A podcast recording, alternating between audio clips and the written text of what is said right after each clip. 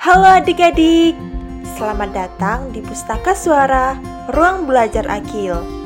Kakak akan menceritakan sebuah buku yang berjudul Helena Godang Buku ini ditulis oleh, Olen Kairuni. Diilustrasikan oleh, Gurun Inun. dan diterbitkan oleh Bandung Institute of Technology FVAD Visual Communication Design Program Yuk kita simak ceritanya. Dahulu kala, hiduplah seekor naga raksasa bernama Helena Godang. Tubuhnya sangat besar dan panjang hingga dapat melingkari bumi. Dengan gigi dan kukunya yang tajam, ia berburu mangsa.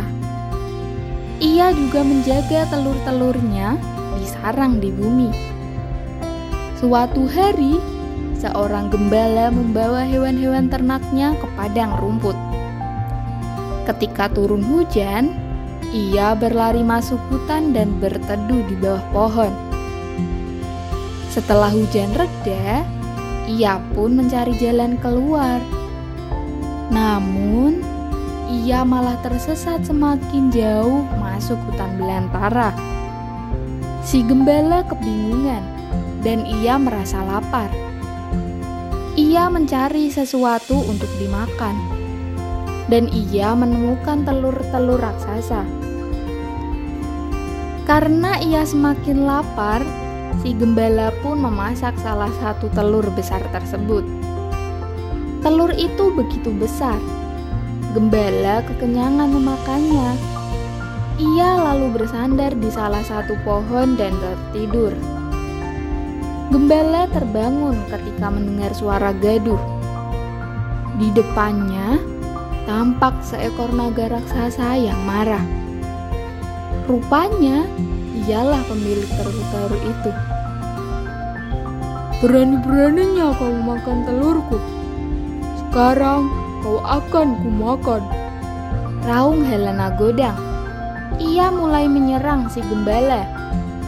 Gembala sangat ketakutan. Ia pun lari sekencang-kencangnya. Ia berlari dan berlari tanpa menoleh ke belakang lagi. Ia berlari di antara pepohonan dan menerobos semak-semak.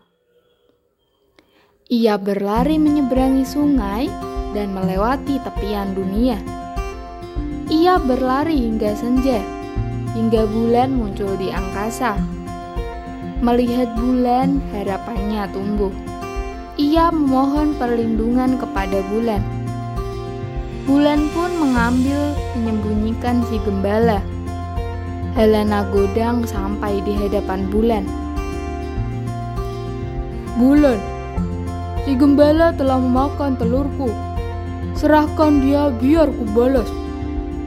Bulan sudah berjanji akan melindungi si gembala. Bulan berusaha membujuk Helena Godang untuk tidak memakannya. Ia menyarankan Helena Godang memberi hukuman lain untuk si gembala. Misalnya, hukuman denda. Namun, Helena Godang terbakar amarah. Ia berkeras tetap ingin memakan sang gembala. Maka Bulan pun menawarkan dirinya. Daripada kau memakan gembala itu, makanlah aku saja. Kau boleh memakanku berkali-kali. Helena Godang menyetujui tawaran itu. Ia memakan sang bulan. Itulah sebabnya setiap tanggal 29 hingga 30 kita akan melihat bulan menghilang dari langit malam. Sang bulan dimakan oleh Helena Godang. Cerita ini dinarasikan oleh Alvania Sunarsi. dan disunting oleh Alvania Sunarsi. Buku Suara adalah program alih media buku anak yang diinisiasi oleh Ruang Belajar Akil guna memberikan alternatif media belajar bagi yang membutuhkan.